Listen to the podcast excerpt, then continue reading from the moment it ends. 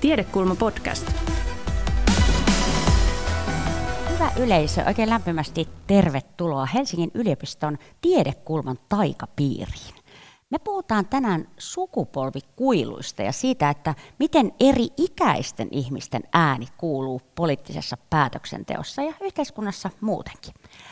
Ajatuksena on, että me fokusoidaan tänään erityisesti nuoriin ja syynä tähän on se, että päätöksenteko luonnollisestikin toimii niin, että nuoret ovat ne, jotka kantavat seuraukset niistä päätöksistä, joita tällä hetkellä tehdään. Ja yksi kysymys varmaan tänään kuuluu, että kuuluuko nuorten ääni riittämiin?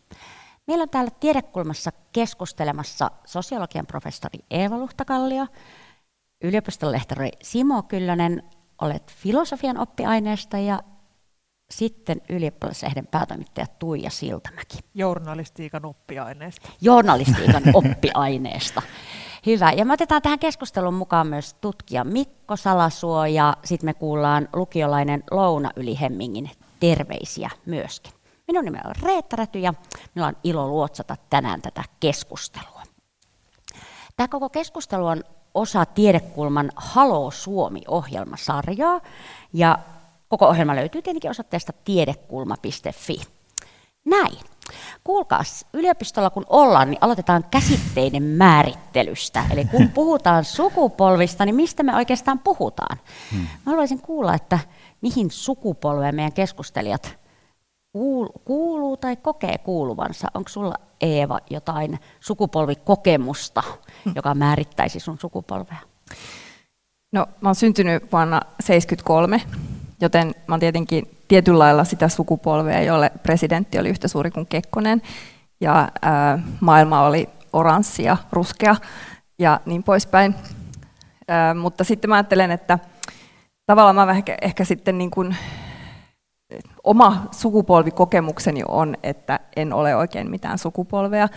Et sitten kun mä olin nuori, niin ää, tuli tällaisia ilme, ilmaisuja kuin sukupolvi X ja oltiin me vielä pullamössöäkin ja milloin mitäkin, mutta mun mielestä se oli vähän semmoista niin kuin aikaa, jolloin ei tapahtunut mitään kauhean merkittävää varsinaisesti, ainakaan semmoista, minkä mä olisin kokenut jotenkin sukupolvikokemuksena. Ja mä ajattelen, että äm, se ehkä kertookin jotain siitä, mikä on sukupolven käsitteen semmoinen tietynlainen ominaisuus, että se ehkä ei olekaan niinkään joku tietty ihmisjoukko ää, jonain tiettynä aikana niin kuin automaattisesti, vaan se liittyy johonkin tapahtumiin ja johonkin sellaisiin niin kuin yhteiskunnallisiin kehityskulkuihin, jotka tiivistää jotain erityisen merkityksellistä. Nyt tietenkin voisi sanoa, että, että mä oon myös lamasukupolvea, mutta musta mä olin vähän ehkä liian vanha ollakseni niin kuin sitä lamaa, sen 90-luvun laman niin kuin sillä tavalla sukupolvikokemuksena kokenutta polvea. Että se, se, se on ehkä semmoinen, niin kuin joka oli siinä liepeillä, mutta muuten musta tuntuu, että mulla ei ole sukupolvikokemusta. Simo, onko joku sukupolvi osa sun identiteettiä? Ähm, no mä kuulun tuohon samaan ikäni puolesta kuin Eeva, mutta tuota, mä ehkä kanssa ajattelen niin, että, että se sukupolveen määrittävä niin kun kysymys liittyy niihin kokemuksiin, joita sitten sä huomaat, että sä kuulut eri sukupolven kuin joku muu, kun sä et voi jakaa enää sitä ja ehkä nyt tästä, tässä mielessä niin mä kuulun siihen kanssa siihen Kekkoslovakian sukupolveen, jolloin televisiokanava oli kaksi ja mainos TVkin oli vaan siellä kakkoskanavan illassa pikkukakkosen jälkeen. Ja tälle sukupolvelle niin kansainvälisesti isot tapahtumat oli, kun mä olin vielä lapsi, niin vuosittain tapahtuvat jääkiekko MM-kisat ja, ja Euroviisut ja siitä sitten seurasi huono kansa, kansallinen identiteetti, kun niissä ei koskaan pärjätty. Ja suuri sukupolvitapahtuma su, tapahtuma mulla oli, kun Suomi voitti Euroviisut vaikkapa tai jääkeikko MM-kisat. Ja näitä mä en voi jakaa mun lasten kanssa millään tavalla. Se, nämä on siis täysin, me ollaan täysin toivottamattomissa näistä kokemuksista. Mä oon kanssa suunnilleen eh, tota, sama ikäinen ja ihan hirveän värikkäältä vaikuttaa tämä meidän elämä kiinnostavalta. Ei ole mitään kokemuksia ja siellä Kekkosen kanssa oltiin. Tuija, onko sulla edes joku vahva sukupolvi-identiteetti? No, mä oon syntynyt 92, eli mä kuulun määritelmällisesti tähän Y-sukupolven ja milleniaalien laajaan joukkoon, jotka ovat, niin kuin, jotka eivät ole syntyneet älypuhelin kädessä, vaan joiden kotona on vielä ollut modemia jolla, ja internetiin on menty, eikä siellä ole niin kuin koko ajan oltu, mutta Mä yritin, mä yritin tota, kaksi vuotta sitten julkaistua pamflettiani varten, joka käsitteli sukupo- sukupolvistereotypioita ja sitä, että mitä ne milleniaalit haluaa työelämältä ja politiikalta ja lässyllää, niin sitä varten mäppäillä sitä, että onko mitään sukupolvikokemuksia jotenkin, jotka tätä porukkaa yhdistäisi, niin aika vähän mä löysin mitään, mitä mä olisin kehannut laittaa. Niitä oli kyllä lehdistössä tosi paljon, että soturikissat oli esimerkiksi jonkun toimittajan mielestä sukupolvikokemus, että internetin ja ilmastonmuutoksen mä sitten laitoin ja olin tyytyväinen, että, ei, ei tämä, että sukupolvikokemuksia ei ole ja bla bla. Ja sitten kaksi viikkoa julkkareiden jälkeen alkoi pandemia. Siin, siinäpä niin se ennustus meni kaikin tavoin hienosti. Niin, mä ajattelin, että mä oon, niin jäl- mä oon 74 syntynyt, mä ajattelin, että mä oon jälkeenpäin tajunnut, että mä oon nimenomaan suhteessa internettiin ja ilmastonmuutokseen, niin sitä sukupolvea, joka kasvoi ilman internettiä, niin kuin ihan oikeastikin ilman internettiä, ja sitten ehti niin kuin halpalennoille ilman niin kuin vielä lentohäpeää ja sen tyyppistä asiaa. Että kyllähän niin kuin ilmastonmuutoksesta olisi pitänyt tietää, mutta eihän me niin kuin kauheasti sitä mietitty. Että jälkeen, mä en tiedä, voiko sukupolvikokemuksen jälkeenpäin liimata siihen, siihen päälle, onko se sitten enää sukupolvikokemuksia, mutta satuin vähän olemaan sen ikäinen. Kyllä 90-luvullakin syntyneet on vielä, käy, vielä käynyt etsimässä itseään Aasiasta. No totta. Me mm. joskus jossain äh, keskustelussa äh, todettiin yhteisesti, että ehkä jos jollain lailla pitäisi määritellä, että mä ajattelen, että tämä ei ole nyt kauhean sille selkeästi jollain tietyllä vuosikymmenellä syntyneiden kokemus, mutta semmoisen toiveikkaan kosmopolitanismin sukupolvi, joka oli niin kuin aika laaja, niin sellainen ehkä jollain lailla oli olemassa, ja sitten se loppu. Ja sen loppumiseen liittyy siis ää, syyskuun 11 terrori-iskut ja ilmastonmuutos, ja tämmöiset niin kuin, tavallaan, jotka yhtäkkiä teki siitä maailmasta ei-toiveikkaan. Ja tämmöinen mun mielestä semmoinen vedenjakaja jossain ehkä jotenkin on olemassa. Joo, se niin kuin muurien murtuminen ja rajojen niin kuin ikään kuin mm. loide, loidentuminen katosi. Kyllä mä ajattelen kanssa, että siis tuo Neuvostoliiton rovahtaminen, kyllä jos se nyt olisi pitänyt nimetä, niin ehkä, ja koko siihen liittyvä koko se myllerys, mikä Euroopassa kävi, niin se oli tietyllä tavalla yhden aikakauden loppu, joka oli leimannut omaa lapsuutta ja nuoruutta siihen asti. Niin kyllä ja, ja se, semmoista niin kuin kokemusta myöskään niin en mä omien lasten kanssa pysty mitenkään. Niin on vaikea selittää sitä, että mitä silloin romahti oikein. No, siinä romahti yksi maailmankuva ja, ja suomalainen identiteetti jossain mielessä, johon me oltiin kasvettu. Mm. Ehkä voisin tästä vielä täydentää se, sen, että ehkä se, mikä se taas tässä 70-luvun, kun se, että 70-luvulla, kun on ollut vielä, on ollut ehkä useampia tällaisia niin kuin kaikkien jakamia kokemuksia, niin kuin Neuvostoliitto tai Kekkonen, hmm. tai oranssi ja ruskea ylivertaisena sisustustekstiileinä, niin se sitten ehkä tätä sitten Y ja Z ja niin tämän laajan milleniaaliporukan sukupolvi olemista leimaa sit se, että tuntuu, että sellaiset yhtenäiskulttuurimuodot on aika, aika purkautunut, että se on aika fragmentaarista ja ei, että sellaisia, niin kuin mikä yhdistäisi ihan kaikkia, niin on ehkä entistä hankalampi löytää. Joo, Joo kyllä. vaimo sanoi kanssa yhtenäiskulttuurin, että jos hän, mä kysyn kanssa häneltä, että mikä, mikä niin yhtenäiskulttuurin katoaminen tässä mm, mm. Simo, sä oot tätä, sua kiinnostaa eettiset suhteet nimenomaan sukupolvien välillä. Sä sanoit, että sä oot sukupolvieetikko.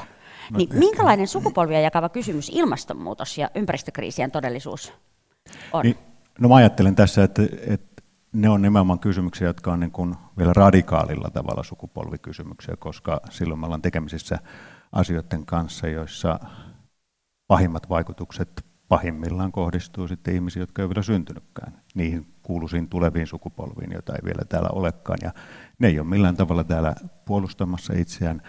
Me voidaan puhua nuorten nyt mahdollisuuksista osallistua päätöksentekoon ja muuhun, mutta ne tulevat sukupolvet, niille me ei voida sitä mahdollisuutta missään nimessä antaa. Ja nyt se jotenkin radikaalilla tavalla vielä muuttaa sitä meidän ajatusta, että miten me niiden ääni saataisiin kuuluviin. Ja mikä se ääni olisi, jos se saataisiin kuuluisi. Tuleeko se nuorten kautta vai kuka heitä voi edustaa? Eeva, onko sinusta ilmastonmuutos sukupolvi kysymys poliittisena kysymyksenä?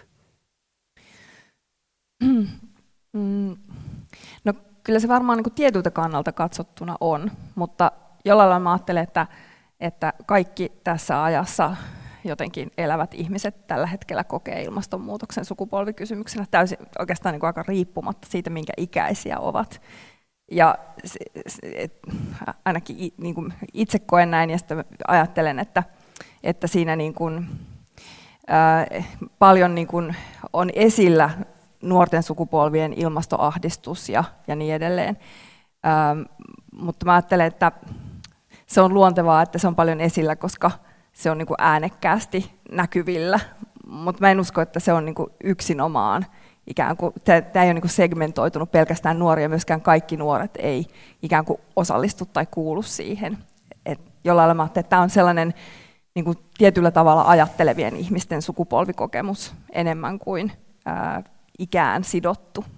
Minusta olisi kiva, jos se ei olisi sukupolvikysymys, vähän niin kuin eläkkeet tai huoltosuhde tai niin kuin vastaavat, vastaavat niin kuin tulonjakoon ikäryhmittäin liittyvät kysymykset muuten kaa, että niin kuin ne, oli, ne olisi sellaisia, mistä, mistä meillä olisi joku sellainen jaettu yhteinen näkemys ja yhteinen käsitys, että meillä on kaikilla yhteinen intressi tässä, että me ei niin kuin pilata tätä planeettaa tai ajata hyvinvointivaltioa alas, mutta sitten käytännössä niin kuin tätä, näitä poliittisia päätöksiä ja niin ketä yhteiskunnan kehitystyötä kuitenkin tunnutaan tekevän ikäryhmiin jakautuvien etupiirien perusteella. Että jos ajatellaan vaikka niin mitä huoltosuhde, huoltosuhde sitten varmaan tästä myöhemmin, myöhemmin vielä jatketaan, mutta, mutta tota, miten ne niin kuin siinä ovat siis on, niin kuin todi, tosiasiallisesti myös niin kuin vanhemmat ja nuoremmat ikäluokat vastakkain, että nuorempien pitäisi rahoittaa tämä niin kuin, tämä koko systeemi, niin sitten ne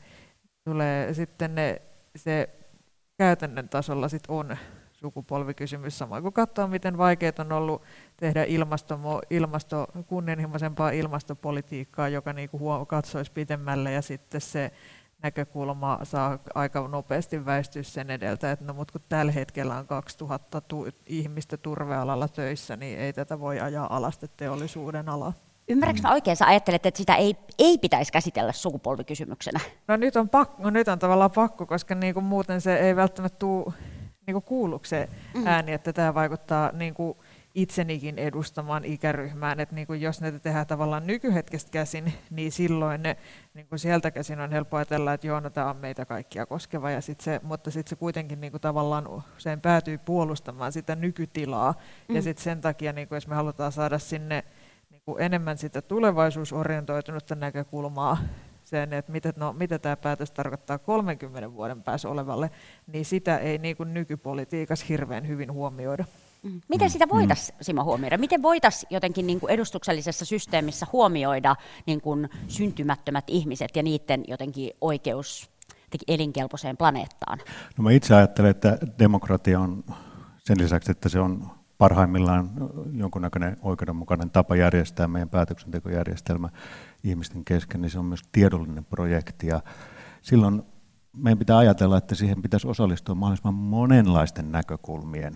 Ja erityisesti just kun meillä on kysymys siitä, että mitä me halutaan tulevaisuudelta ja miten, minkälaisia ihmisiä ja mitä niin kuin heidän näkemyksiä meidän pitäisi turvata, niin mitä useampi erinäköinen porukka siellä on päätöksenteossa mukana, niin sitä kautta se tulisi turvattua. Ja silloin tietysti kaikki semmoiset tuota, menetelmät, jotka tuo vaikka nyt nuorten ääniä, tai sitten mä itse ajattelin kyllä, että tässä kysymyksessä se on ehkä siinä mielessä samaa mieltä, että, että se ei ole sukupolvikysymys niin kuin meidän elävien kesken, vaan että ihan yhtä lailla vanhojen ihmisten tai muidenkin pitäisi päästä siihen mahdollisimman paljon tuomaan niitä näkökulmia. Ja Meillä on erilaisia nyt kokeiluja tietysti ollut kuuluisimpana ehkä tähän ilmastonmuutokseen liittyen tämä Ranskan kansalaispaneeli, jossa sitten Macron vähän poliittisista syistä tuota, halusi rauhoitella keltaliivejä ja kutsui sitten tuota, muutama sata kansalaista keskustelemaan ihan siis eri, ihan satunnaisesti otettu demograf, demografisesti e-, edustettu otos ranskalaisia miettimään ja tekemään suosituksia erilaisista toimenpiteistä se on, ne on mahdollisesti yksi. Skotlannissa tähän samanlaisen kokeiluun otettiin mukaan myös sitten nuoret ja lapset, ja silloin heidän ääni tuli. Että, että nämä on tietysti yhtiä keinoja, mutta hyvin paljon näiden niin kuin tuota, niin kuin Ranskassa nähtiin, niin paljon näiden niin kuin menestys ja se, että mitä niille annetaan, niin riippuu siitä, kuinka hyvin ne sidotaan siihen olemassa olevan päätöksentekoon. Ranskassahan kävi niin, että sitten ihmisille annettiin tämmöinen mahdollisuus osallistua, he panivat siihen toimensa ja tarmonsa, uskoivat ja olivat seisoivat suositusten takana, mutta sitten Macron vähän niin kuin veti takaisin ja pisti niin kuin liinat kiinni, että emme nyt näitä ihan suoraan kuitenkaan ruveta tässä ottamaan huomioon, joka tietysti aiheutti suuren pettymyksen. Eli näissä on myös ne vaarat, että silloin me luodaan niin kuin vääriä odotuksia, mutta, mutta jotain tämän kaltaista varmasti se on yksi mahdollinen. Ja. Saanko mä sanoa? Mä, mä taas jotenkin ajattelen, että tässä äh, jotenkin se juuri nähdään, että se ongelma on siinä tietyllä lailla siinä äh, uskossa edustuksellisuuteen, koska äh, eihän se, että nuorten ja lasten ikään kuin edustus taataan, niin se ei vielä takaa sitä, että meillä olisi se tulevien sukupolvien, niin kuin, että meillä olisi jotenkin semmoinen niin moraalis-eettinen velvoite ajatella tulevien sukupolvien hyvää. Ja aivan samalla lailla niin kuin ihan tässä nykytilanteessa ilman niitäkin, näitäkin edustu, edustuksia tai edustuksellisuuden lisäämistä, niin, niin onhan myös niin, että on hyvin niin kuin konservatiivisesti ajattelevia nuoria, ja et, et tavallaan, että, ne, että nämä on, tämä on niin etupiirikysymys enemmän kuin sukupolvikysymys mun mielestä, ja se, että ketkä päätyy ikään kuin tällaisiin edustuksellisiin elimiin, niin se on niin kuin tietynlainen, tietynlainen niin kuin rekrytointiprosessi, ja niin kuin enemmän kuin kuin kysymys siitä, että kuka kuuluu johonkin sukupolveen ja miten se sukupolvi saa ihmisen ikään kuin ajattelemaan. Että semmoista niin kuin sukupolven mukaista, johdonmukaista poliittista kantaa ei ole olemassa. Ja sit, Mä olen tästä ihan täysin samaa mieltä. Sen vaan sanon, että juuri tätä ongelmaa, joka liittyy siihen, että meidän tavallaan ehkä edustuksellinen demokratia, miten me nyt se ymmärretään, ja vielä enemmän varmaan monissa muissa maissa, Amerikka ehkä kärjekkämpänä esimerkkinä, on se, että se edustajat ovat kytköksissä tiettyihin taloudellisiin intresseihin, edustavat tiettyjä luokkia, ja siinä on hyvin vaikea päästä sitten tuota, jostain tietyistä ryhmistä, mustat, ehkä nuoret tai muut, niin on hyvin vaikea päästä edes tänne. Ja tätä nimenomaan sitten näissä tämmöisissä kansalaispaneeleissa tai ainakin niiden puolustajat pitävät sitä hyvänä ominaisuutena, että ne ovat siis niin kuin satunnaisotannalla otettuja, eli siinä koitetaan vähän edes tätä korjata. Mä en itse usko niiden kaikkivoipaisuuteen, enkä mitenkään, niin kuin, enemmänkin mä ajattelen, että ne on yksi mahdollinen keino. Mutta toinen, mitä mä olen itse puolustanut, on se, että ehkä meidän pitäisi ymmärtää myöskin, että demokratiahan ei ole mahdollista tehdä kaikenlaisia päätöksiä. Ei kansalaisille anneta demokratiassa mahdollista tehdä kaikenlaisia päätöksiä. Meillä on erilaisia perustuslaillisia turvia, jotka me ajatellaan, että ne on demokraattisia turvia, koska ne ylläpitää demokraattista päätöksentekoa, mahdollistaa sen päätöksenteon tasapuolisuuden ja estää, että demokratia tekee vähemmistöjä sortavia tai muita päätöksiä. Nämä suojat on edelleen erittäin hyviä ja niillä me voidaan myös turvata tulevia sukupolvia. Niin sitten jos haluaisi silleen että usein, usein just kuulee paljon sitä, että kannustetaan kauheasti, että tosi hienoa, että otatte kantaa ja tämä on tosi tärkeää, mitä te teette täällä netissä ja niin kuin hienosti, osa hienosti allekirjoitettu adressi ja voiko te nuoret olla reippaita, mutta sitten vallaan ne, jotta se vaikutustyö olisi jotenkin tehokasta, niin sen minun nähdäkseni pitäisi tapahtua samoissa kehyksissä kuin missä nämä niin kuin oikeasti vaikutusvaltaiset toimijat, toimijat. Ajatellaan esimerkiksi sitä, että millaista, miten paljon vaikuttavampaa on vaikkapa MTKn toiminta Suomen mm. niin kuin ilmasto, ilmastopolitiikan kehyksessä. Ajatellaan metsiä, maataloutta, mitä tahansa tällaisia kysymyksiä kuin se, että nuoret istuu kadulla ja, niin, ja yrittää sanoa, että älkää, että älkää pilatko tätä planeettaa. Että silleen se, että niin kuin nämä nämä vaikka tällaiset meidän niin aktivoi, ihmisiä aktivoivat hankkeet on tosi kunnioittavia, mutta sitten pitäisi, pitäisi jotenkin saada se, niin kuin muu, se energia siirtyä myös sinne niin kuin niihin ke, niin kuin sinne, väy, sinne paikkoihin ja väyliin, missä se niin kuin aktuaalinen muutos tapahtuu. Että se että näkyy just, että miten ne, että miten ne helposti tässä meidän niin kuin nykyisissä poliittisissa voimasuhteissa, kun, hallitus, kun niin kuin enemmistöhallitusta on hankala saada, niin se johtaa esimerkiksi siihen tilanteeseen, että koko hallitus on periaatteessa vaikka keskustan panttivankina sille, että jos, se, jos ne haluaa, jos tota keskusta kun ei halua, että niin tällainen ratkaisu tehdään, niin sitten riittää, että Annika Saarikko sanoo, että no me ehkä lähdetään pois hallituksesta. Niin sitten, tämä, sitten kun se, niin sitten toimia ei välttämättä ole hirveän helppo tehdä. Mm. Jatketaan pikkusen seuraavasta aiheesta. Jos me ajatellaan, että tässä niin ilmastokysymys selvästikin on yksi näistä asioista, jotka niin halutaan freimata sukupuolta polvikysymykseksi, mutta tota, niin kuin me tässä monesta asiasta kuultiin, niin se ei välttämättä, tai se ei sellainen ole ainakaan pelkästään. Mutta entä mm. sitten, kun poliittisesta osallistumisesta puhutaan, mm. niin digitaalinen elämä ja, ja tietenkin erityisesti sosiaalinen media, minkälaisia kuiluja se tuottaa tai miten se vaikuttaa tähän poliittiseen päätöksentekoon? Mä mietin, että pitääkö tässä ottaa esille niin kuin Sanna Marinin Instastorit ja se, että ymmärretäänkö niitä nimenomaan niin kuin sukupolvikysymyksestä tai täytyykö olla ei-boomeri, jotta voi käsittää niitä. Mä en Mutta... usko, että kukaan pystyy käsittämään, mitä se siellä yrittää tehdä. se, se, tässä sukupolven tulkki sanoo, että ei, ei pysty ymmärtämään. Mutta Eeva, te olette tutkinut kuvilla osallistumista politiikassa. Miten, mitä sä ajattelet siltä pohjalta, että miten nykyiseen yhteiskunnalliseen keskusteluun tai poliittiseen osallistumiseen vaikuttaa se, että eri ikäiset keskustelee eri kanavilla ja eri, eri kuvilla ja osin ehkä jotenkin eri kielillä? Niin, ei se ainakaan sitä yhteistä keskustelua varsinaisesti ehkä niin kuin helpota, että on, niin, on niin kuin eriytyneet kanavat. Mutta samanaikaisesti mä ajattelen, että, että kuvat ja se semmoinen niin visuaalinen, visuaalinen politiikan tekeminen, niin se on tarjonnut kuitenkin niin kuin jollain lailla sellaisia niin kuin ilmaisumuotoja ää, ihmisille, jotka, joilla niitä ehkä ei ole aikaisemmin ollut. Ja, äm, ja se on oikeastaan se on niin monesti aika kekseliästä, sellainen ää, kuvilla poliittisten ää, vaateiden tai poliittisten ideoiden esittäminen tai kuvien avulla, kuvasarjoilla, kuvapareilla, kaikella tällaisella. Ää, ja sehän tietenkin tässä, niin kuin, että vaikka, vaikka boomerit ei ole kaikki instassa, niin, niin kaikille, se mikä on kaikille yhteinen kokemus kuitenkin on se, että, että visuaalinen kontentti on niin kuin lisääntynyt paljon ja sitä niin kuin tulee kaikkialta ja, ja kaikki, kaikki niin kuin tietyllä lailla niin kuin roikkuu kiinni jollain lailla niissä kuvissa, kaikki uutisoiminen ja kaikki tämmöinen. Sitä, se niin kuin ku, kuvallistuminen on, on tietyllä lailla tällainen niin kuin ilmiö, joka on irrallaan, jopa, joka, joka on niin kuin joka tapauksessa olemassa. Ja sen takia mielestäni se, se niin kuin nuorten, ää, monien nuorten tapa niin kuin, tehdä sitä politiikkaa, jos ei nyt ihan yksinomaan kuvin, niin, niin ainakin niin kuin voimakkaan niin kuin kuva, kuvavetoisesti, niin on jollain lailla niin semmoinen heidän oma, ää, oma ilmaisumuotonsa. No onko se Eva sitten, ajatteleksä, mä, mä en ajattele, että nyt joko tai, mutta onko siinä kyse siitä, että löytyy uusia tapoja osallistua, tulla kuulluksi, nähdyksi, ilmaista itseään vai syventääkö jotain kuilua? Mitä sä ajattelet tästä?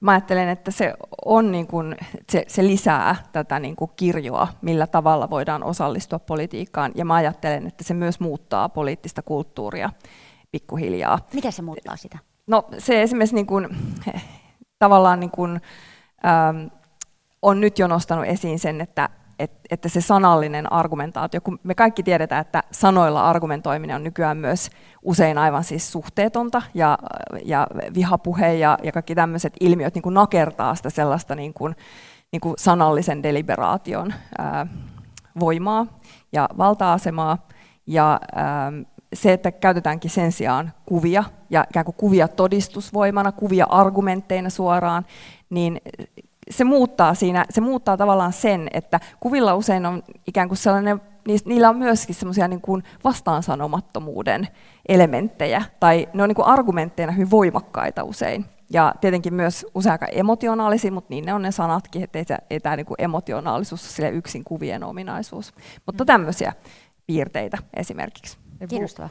Ja nopeita. Mm. Ne on nopeita tapoja kommunikoida asioita boomerit ei ehkä ole kaikki Instagramissa, mutta ainakin ne on kaikki Facebookissa kertonut, että minä en tiedä, kuka on tämä Benjamin Peltonen. Ja, ja Twitterissä paheksumassa pissispääministerin päivityksiä. Mutta siis se, tästä niin kuin digitaalisuudesta sellainen, niin kuin poli, joka ehkä nyt on jo alkanut näkyä Suomen niin poliittisessa, pää, kulttuurisessa päätöksenteossa, sen va, vaikutus on tavallaan se, kun nykyisen poliittisen järjestelmän ehkä niin kuin semiheikko resilienssi sitä niin kuin some-aaltoa vastaan. Et just kun tulee joku, tää, kun ajatellaan vaikka mitä, niin kuin ma, mitä et mitä leikkauksia Marinin hallituksen olisi ollut tarkoitus tehdä. Ja niistä kun on, on käynyt, käynyt sillä tavalla, että he ovat lähteneet ja on niin kuin tullut, ollut tulossa joku leikkaus, mutta sitten siitä on tullut niin massiivinen parin päivän some,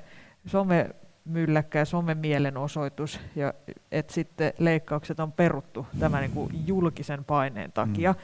Samoin niin kuin nyt kävi tänne niin kuin susi, susiasian kanssa, missä oltiin sieltä jostain ne, niin kuin maailman syrjäisimmästä paikasta eliminoimassa kahdeksan suden laumaa kannanhoidonnallisista syistä, mutta sitten koska niin kuin julkinen paine ja keskustelu oli niin valtavaa, niin sitten se pistettiin jäähylle se homma. Ja niin kuin tätä vaikuttaa nyt käyvän, niin kuin no ainakin varmasti tota, tehotaan niin kuin va- veikkaisin, että on ainakin yleisempää kuin ennen sosiaalista mediaa, mutta, niin kuin luulen, mutta siis se vaikuttaa siltä, että poliitikoilla on vielä vähän vaikea niin kuin suhtautua mm. siihen, että, että ne tietää, niin kuin, että mikä, tietää, mikä on mielenosoitus ja että ne ihmiset on siellä, ihmiset on siellä jonkin aikaa siellä kadulla huutamassa ja sitten menee kotiin, kun niillä tulee nälkä ja uutiset alkaa, mutta sitten, että miten ne pitäisi suhtautua siihen, että jos ne huutaa mm. vaikka neljä päivää tai viikon niin, mm. niin kuin netissä ihan täysiä.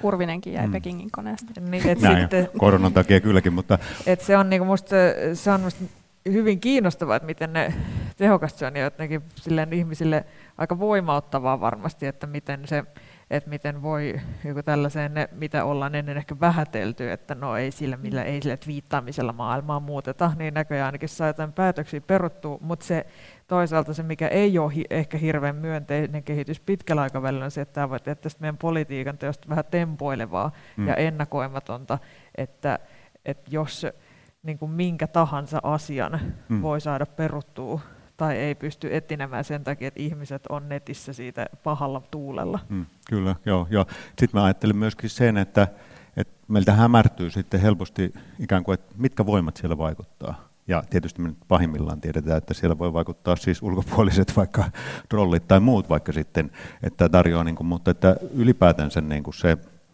miten tasavertaisuus ja va- poliittisen osallistumisen tasavertaisuus ja vaikutusvalta tätä ja kautta. Ja millaisiin asioihin yleisön niin, huomio milloinkin eli se, Joo, että, mm. että tavallaan niin kuin semmoinen, niin kuin, mikä tietysti me aina ajatellaan, että edustuksellisessa demokratiassa niin kuin se vie valtaa pois ja kauas ja ehkä sitten pitäisi olla enemmän suoraa. No nyt tämä on yksi suoran demokratian tässä niin kuin jatkuvalla syötöllä, mutta se myös ehkä kertoo niistä osittain niistä vaaroista, että se on hyvin sitten niin kuin sattumanvarasta, mihin kohtaan tuota, huomio kiinnittyy. Susi kiinnostaa enemmän kuin eläke. No, joo, mua kiinnostaa.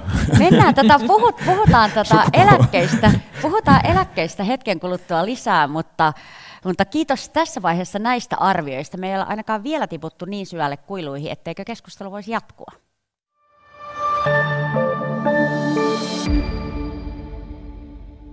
Hyvä yleisö, jatkamme keskustelua täällä Helsingin yliopiston tiedekulmassa. Ja meillähän on aiheena tänään sukupolvet ja niiden väliset kuilut.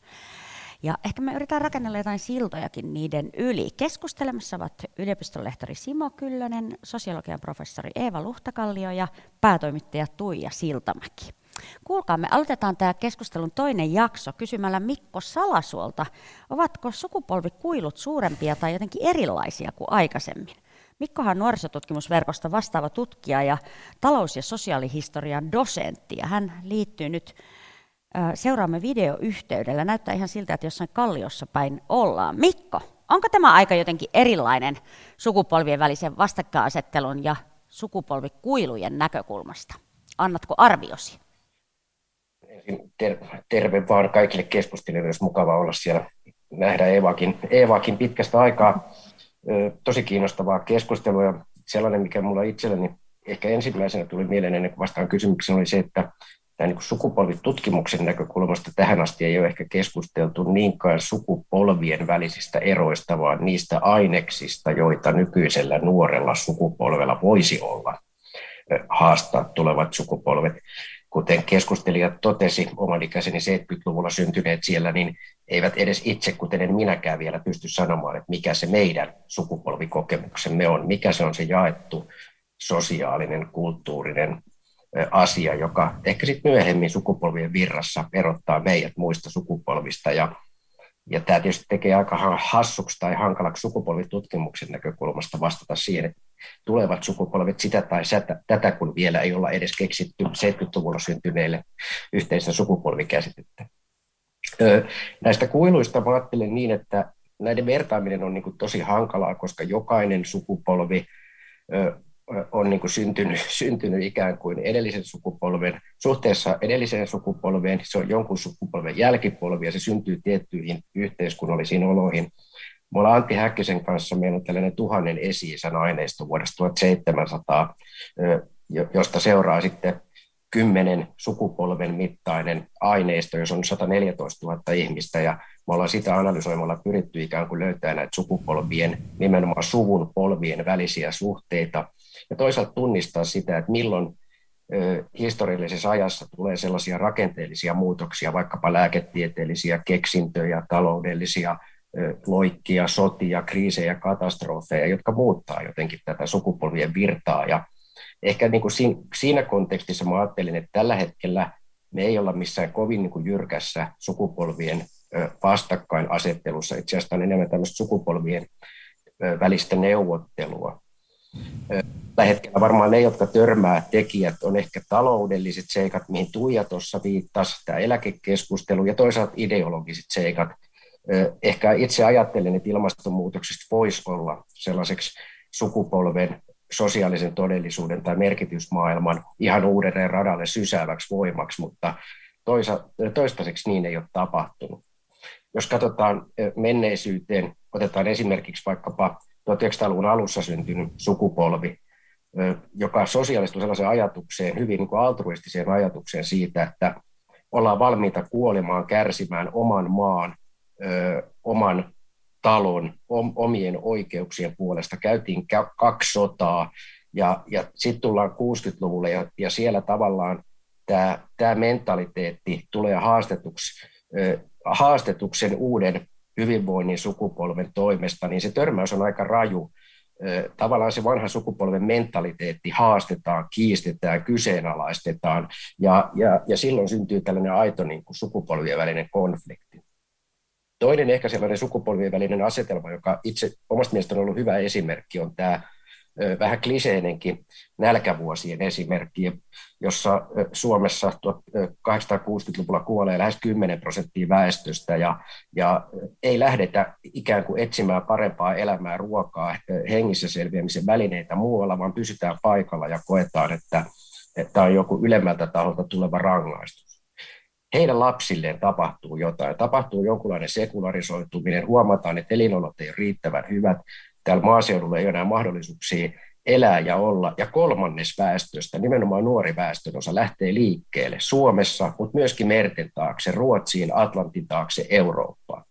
Silloin ei puhuta sukupolvesta, ei edes nuori ole tunnistettu, mutta mut silloin syntyy tällainen hyvin voimakas niin merkitysten jakautuminen vanhempien ja heidän lastensa välille, joka itse asiassa eriyttää nämä sukupolvet aika lailla toisistaan ja, ja tavallaan sysää ne hyvin erilaisille radoille tässä mielessä mä ajattelen, että tämä keskustelu on just sillä tavalla tosi herkullista, mitä tässä on nyt käyty, että jotta me voidaan ajatella, että mitä tulevaisuudessa tulee tapahtumaan, niin meidän pitää niin myös positioida itsemme siihen, että mitä me sukupolvena, mikä on se meidän kokemuksenne, mihin, mihin suuntaan me haluamme viedä tätä maailmaa. Ja mä luulen, että keskustelijat jakaa ehkä sen ajatuksen, että tämmöinen liberaalin demokratian ja jatkuvan edistyksen kertomus, jos, johon liittyy myöhemmin kääntöpuolena sitten ilmastokriisikin, niin se rupeaa olemaan tavallaan kuollut ja nuori sukupolvi on se, jonka pitäisi pystyä tarjoamaan joku uusi ratkaisu, mutta ainakaan toistaiseksi sellaista radikaalia ratkaisua ei ole vielä, vielä ollut tarjolla tai esillä, saman niin. tapaan kuin 60-lukulaiset teki omana aikana.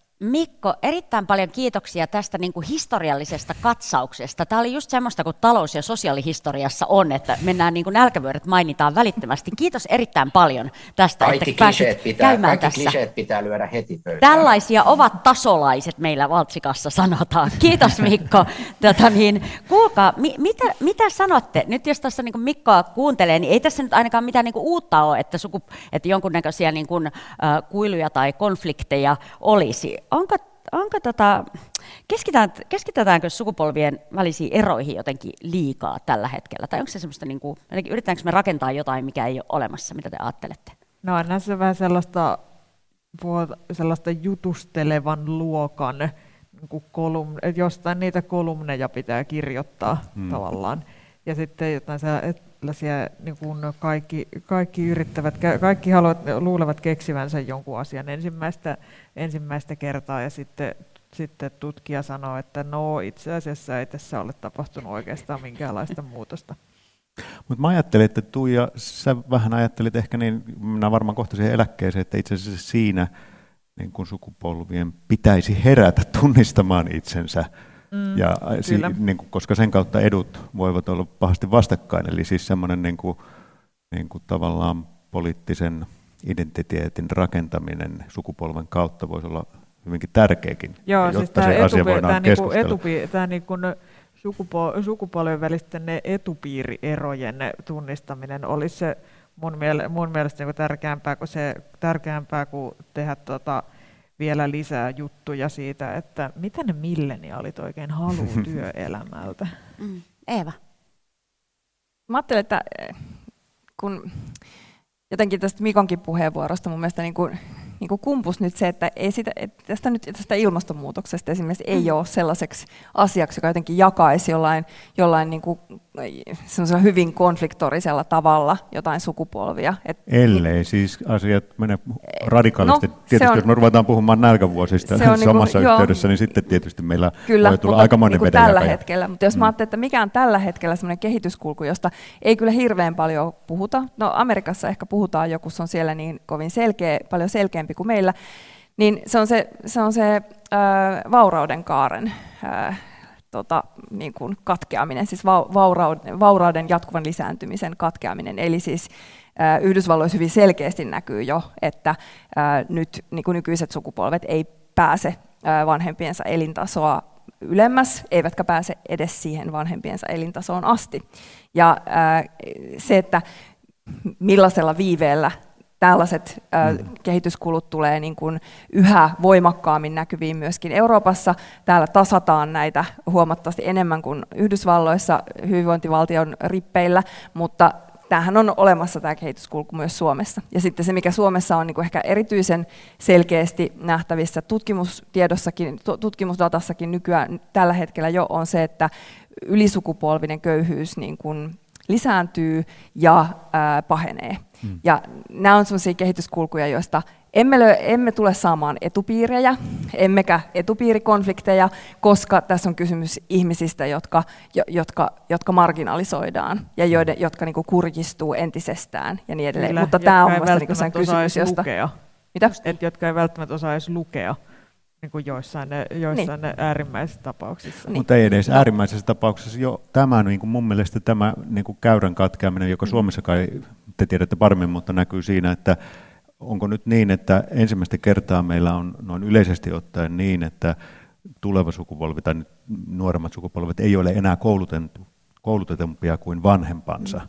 vaan nyt tavallaan se käyrä. Mm. Ja se, ei Suomessa johtunut se siitä, että ne, koska, koska kaikki niin kuin väestö keskimäärin alkaa olla niin korkealle koulutettu, että sitten että senkin takia se niin kuin tulokehitys, se tulokehitys tai niin kuin vaurastuminen, vaurastumisen kaari Suomessa niin hidastuu, että niin kuin monien nykynuorten on ei ole niin kuin itsestään selvää, että tulisi vauraammaksi kuin vanhempansa, koska jo vanhemmatkin ovat hyvin korkealle koulutettuja ja olleet hyväpalkkaisissa ammatissa. Kaikille ei toki on näin, ja se on, ja kun meille, tota, olisiko ollut 2020 syksyllä alussa Vilhelmiina Palonen teki ylioppilaslehteen juttu siitä, että onko se, että näkyykö sellaista niin kuin uudenlaista luokkayhteiskuntaa Suomessa ja mm. missä ne luokat nykyään niin kuin ehkä menisi, että kun ollaan iloittu tästä, että kuka tahansa voi kouluttautua kuinka pitkälle vain, niin sitten, että siellä, että joo, tavallaan, että semmoista niin kuin vanhanaikaista luokkayhteiskuntaa ei enää ole, mutta just näin, että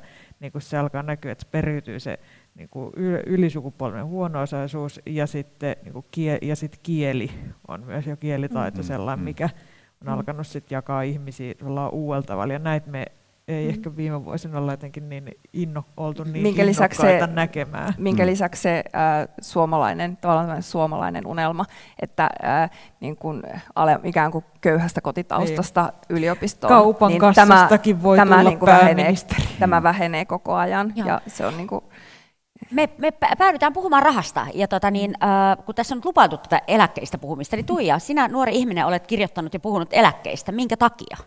No, jotain, te, jotain pitää rahan takia tehdä.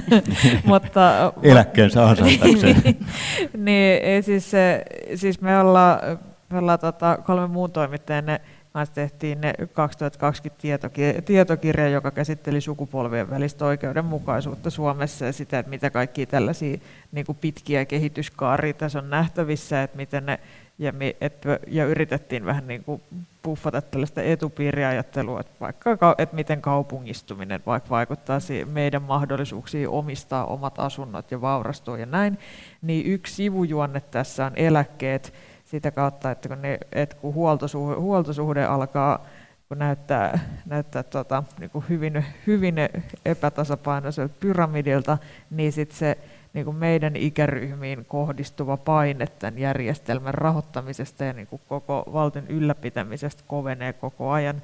Ja samaan aikaan, kun väestö elää, väestö elää entistä vanhemmaksi ja meidän ikäryhmien niin kuin työuria halutaan pidentää molemmista päistä, niin se niin kuin paine on se paine, mikä sinne niin kuin pyramidia kannattelevaan osuuteen, osaan tulee, niin alkaa olla aika kova. No saat sä tätä viestiä läpi, saat sä lietsottua nyt sun ikäluokan niin kun jotenkin ajamaan etujaan suhteessa eläkkeisiin ja huoltosuhteeseen? No toistaiseksi mä oon nähnyt hyvin vähän ihmisiä soihtujen kanssa tuolla kaupungilla. No yritäksä? Toivottaa, to, totta kai. Mitä, mitä te ajattelette? Pitäisikö tavallaan, jos puhutaan ihan konkreettisesti rahasta ja tästä niin kuin huoltosuhteesta ja tässä tapauksessa niin Suomesta ja vaikka sitten eläkkeistä ja näin, niin, niin pitäisikö jonkun ikäryhmän tässä niin kuin havahtua ikään kuin tähän tilanteeseen? Vai, vai mit, miten, niin kuin, miten me voisimme tässä äh, jotenkin huomioida nyt mm. sitten tämmöisen niin kuin tosi konkreettisen asian? Mun mielestä tämä tällainen niin kuin, niin kuin inflaatio näissä tämmöisissä huoltosuhteen turvarakenteissa on ollut jotenkin olemassa aika kauan ja mm. ainakin meillä yliopistolla kulkee semmoinen, semmoinen niin vitsi puheen parsi, että emme koskaan eläkkeelle päästä. Mm. Ja mun mielestä mä oon itse sanonut näin 20 vuotta. Mä niin kuin, mulla on ollut jotenkin sellainen tietoisuus siitä, että tämä ei niin kuin toimi.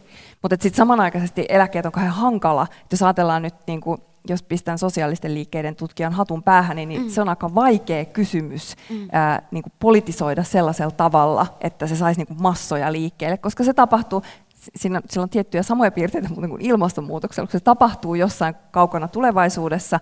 Ja sitten tietenkin siis myös aidosti siihen liittyy hirveästi kaikenlaisia epävarmuustekijöitä. Me on hyvin vaikea niin kuin nähdä ennalta millään lailla niin kuin konkreettisesti sitä maailmaa, missä me tullaan elämään silloin, kun me ollaan jäämässä eläkkeelle tai meitä 20 vuotta nuoremmat ja niin edelleen ja niin edelleen.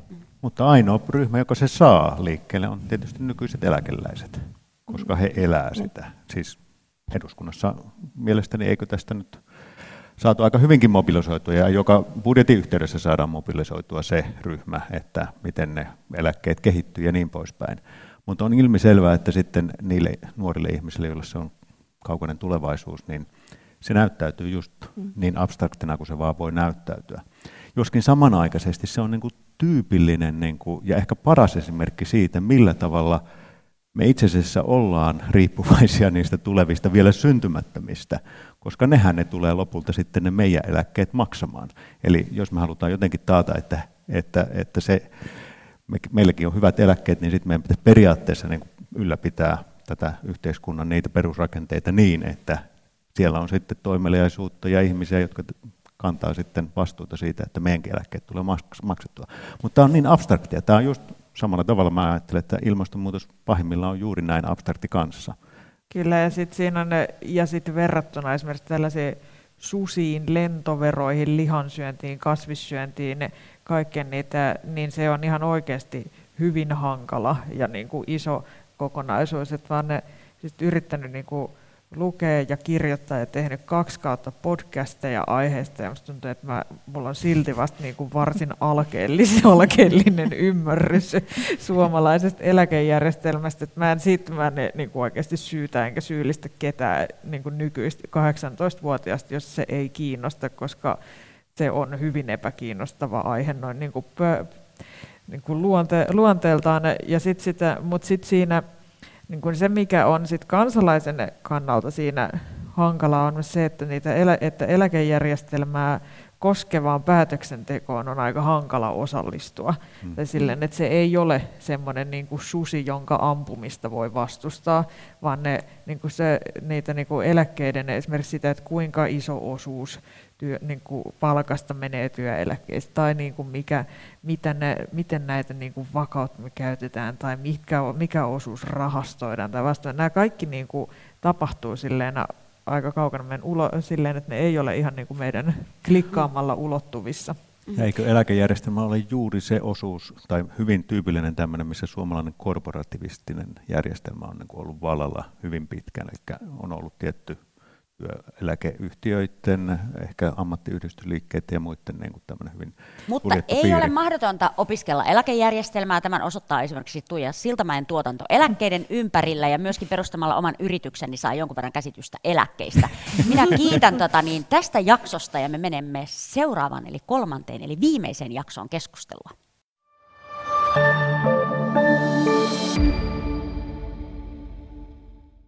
Jatkamme keskustelua täällä Helsingin yliopiston tiedekulmassa. Ja aiheenahan meillä on sukupolvet ja sukupolvikuilut. Ja meillä täällä keskustelemassa ovat Eeva Luhtakallio, Simo Kyllönen ja Tuija Siltamäki. Minun nimeni on Reetta Räty ja meillä on, meillä on tota, äh, ilo aloittaa tämä viimeinen jakso puhumalla hieman vegaaniruoka-aloitteesta. Ja oikeasti nuorista ihmisistä. Me saadaan nimittäin videoterveiset Louna Ylihemmingiltä Seinäjoen nuorisovaltuustosta.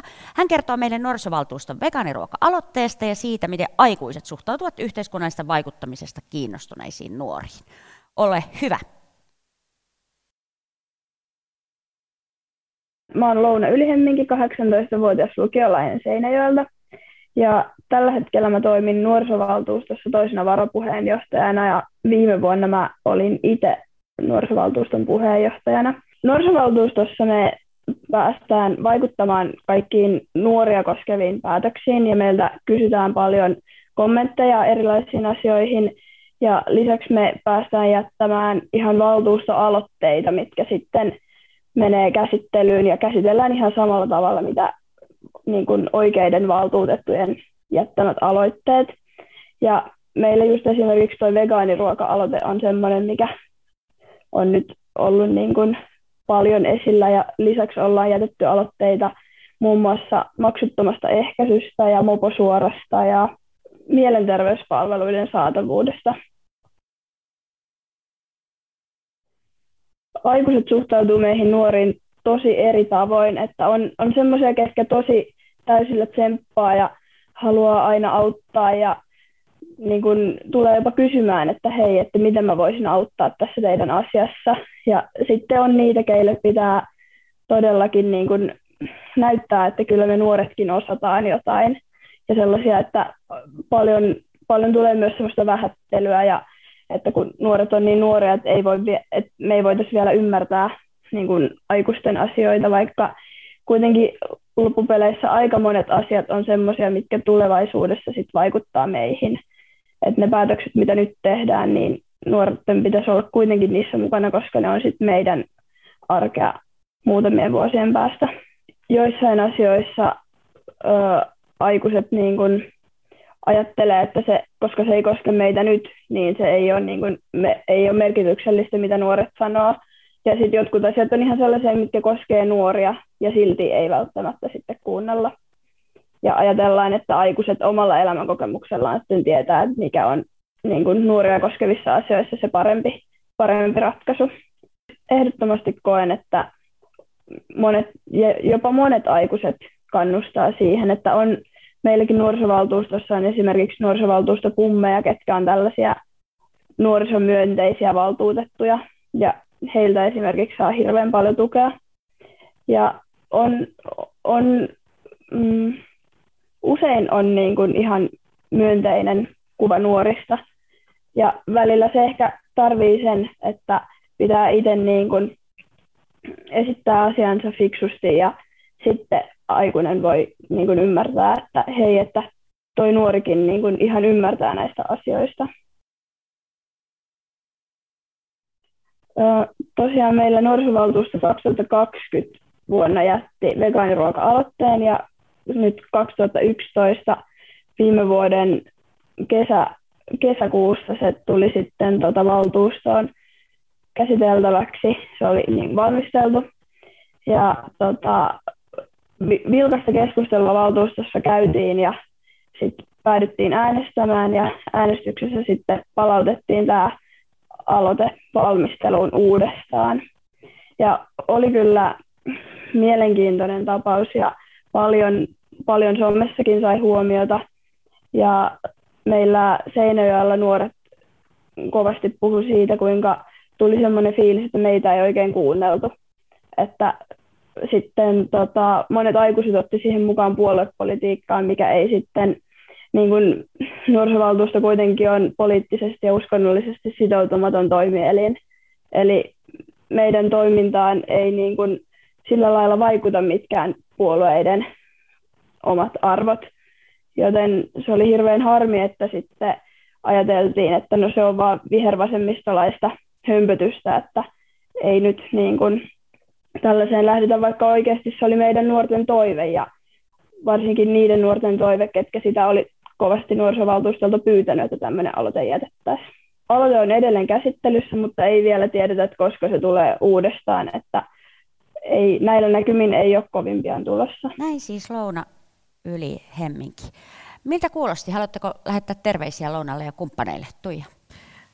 Niin, no ehkä ne kuulosta, se, kuulosta siltä, että seinäjokiset aikuiset olisivat niin kuin hyvää esimerkkiä ja ed, esimerkkinä, että edukseen esiintyneet, että Lounalle terveistä, että tota, keep on fighting.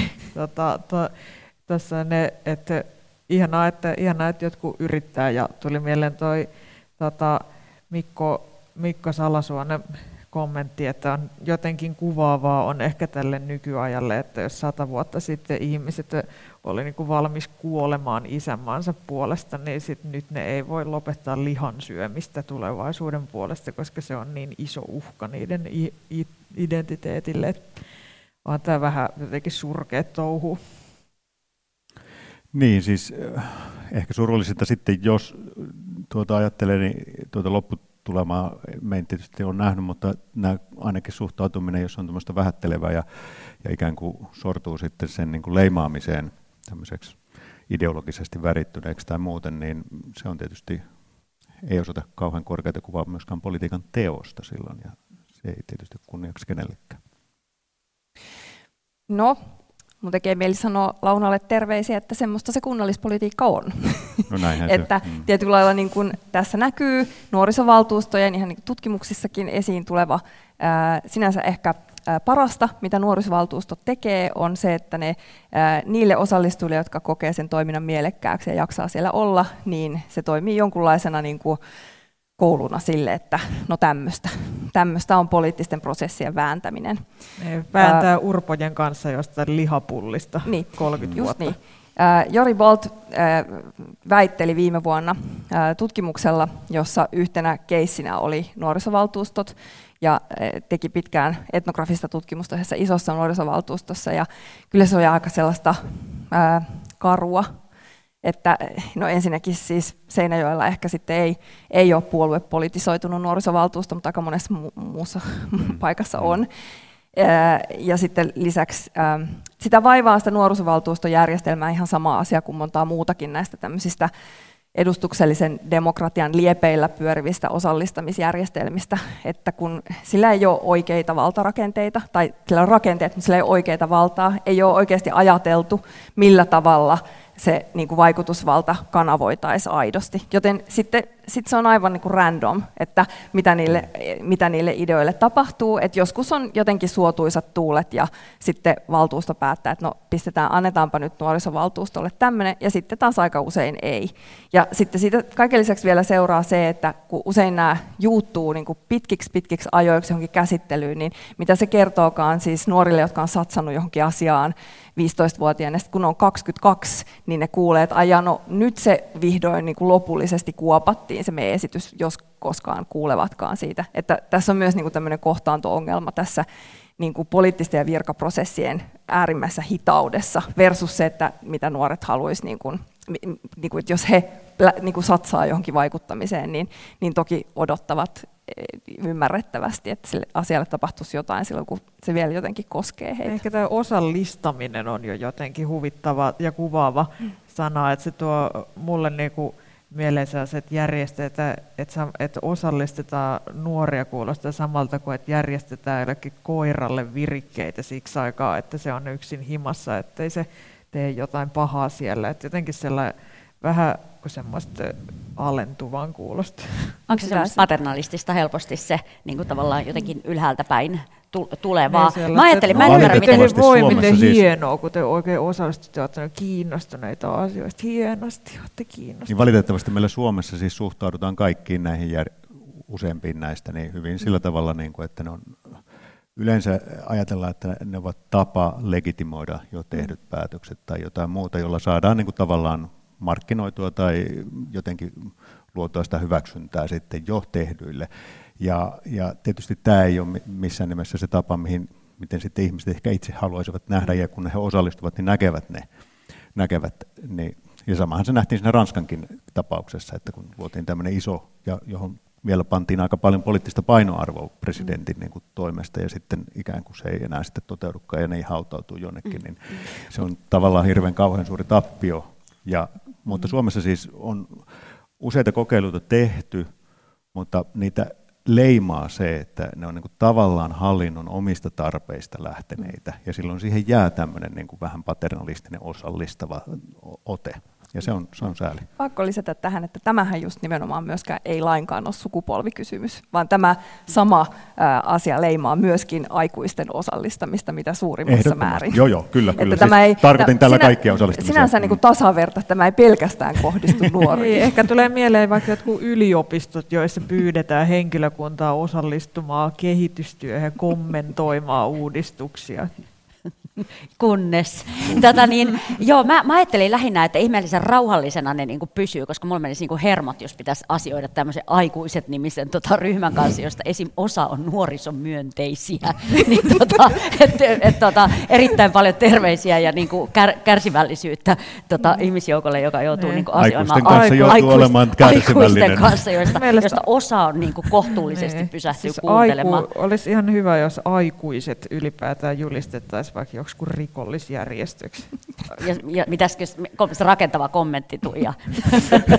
Tuota, tiedättekö mitä, tämmöiset keskustelut on tapana lopettaa semmoiseen toiveikkaaseen tunnelmaan, että, että tota, tässä me ollaan vajoamassa, ei ehkä kuiluun, mutta tämmöiseen, niin kuin, äh, tota, että systeemi ja rakenne on aika vahva, näin, näinhän se on. Tota, sanokaa vielä viimeksi, että mikä edistäisi sitä, että kaikenikäiset saisi äänensä kuuluviin ja kaikenikäiset huomioitaisiin yhteiskunnallisessa päätöksenteossa.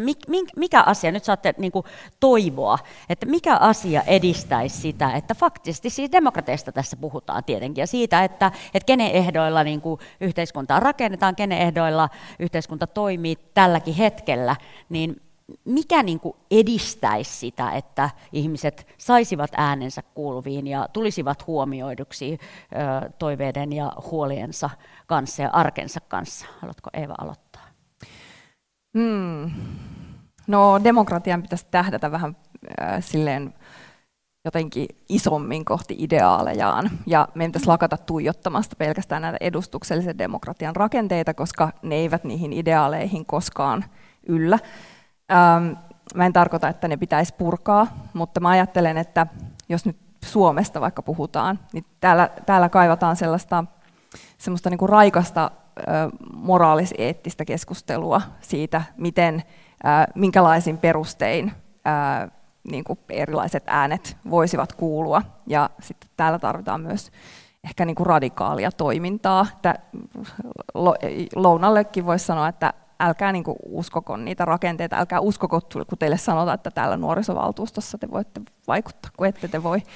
Eeva, sä oot, sä oot sosiologi, sosiologit ö, usein puhuu luokasta. Sano, muistuta meitä vielä siitä, että ket, kenen ääni meillä tässä, tällä, tässä yhteiskunnassa tällä hetkellä kuuluu ja kenen ääni mm. jää, jää varjoon. Siitä niin ihan perus, peruskuvia. No, tässä yhteiskunnassa kuuluu ennen kaikkea hyvin toimeen tulevien ja melko koulutettujen ää, ja niin kuin vanhempaa ikäpolvea edustavan edustavan hyvinvoivan vauraan luokan ääni, mm. omistavan luokan ääni, niin monella tavalla. Niin, mä ajattelen kanssa, että varmaan siihen ei ole yhtä, vaan ehkä juurikin näin, että, että demokratian vahvistaminen ja ideaalia kohti kulkeminen mm. tarkoittaa niin kuin paljon monimuotoisuutta – monimuotoista osallistumista, joka on jatkuvaa. Se tarkoittaa meidän, että me hyväksytään, että se osallistuminen voi tapahtua ihmisten erilaisilla tavoilla ja ehdoilla, jotka on niille tyypillisiä, onpa se sitten kuvien käyttämistä tai sitten niin kuin radikaaleja kansalaisaktivismin muotoja, jopa siis ihan kansalaistottelemattomuuden.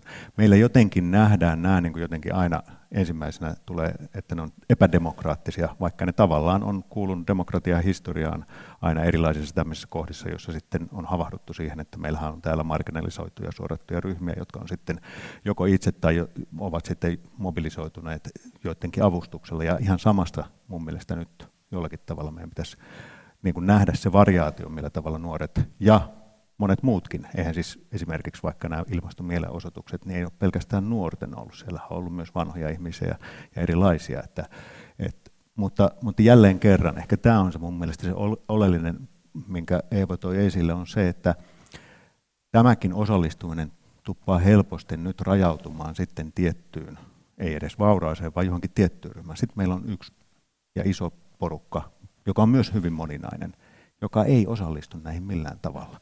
Ja se on tietysti meille niin kuin se haaste. Ja mä en, mulla ei ole mitään, ehkä Tuija osaa kertoa, miten se porukka saadaan mukaan.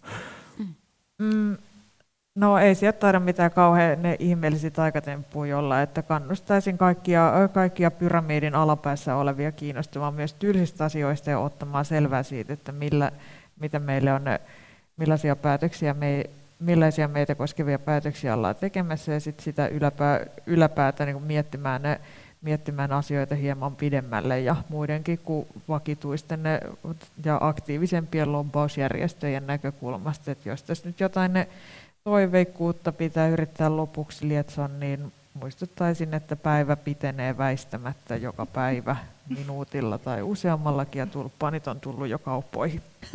Sivistystä ja kevättä täällä, täällä tota, äh, kaivataan. Kuulkaa, kiitos erittäin paljon tästä keskustelusta yleisölle ja tietenkin meidän arvon keskustelijoille, meidän videovieraille ja tämän tapahtuman järjestäjille. Ja seuraava tapahtuma on ensi viikon keskiviikkona, se on 9. päivä helmikuuta ja tuttuun aikaan kello 17. Ja silloinhan täällä on Katri Makkonen vetämässä keskustelua julkisesta velasta ja siitä käytävästä keskustelusta. Eli rahasta päästään puhumaan sittenkin ja itse asiassa saattaa olla, että joku sukupolviasiakin siellä, siellä tota vilahtaa. Ää, nyt oikein hyvää iltaa kaikille. Pitäkää mielet avoinna, vaikka yhteiskunta on vielä hieman kiinni. Voikaa oikein hyvin.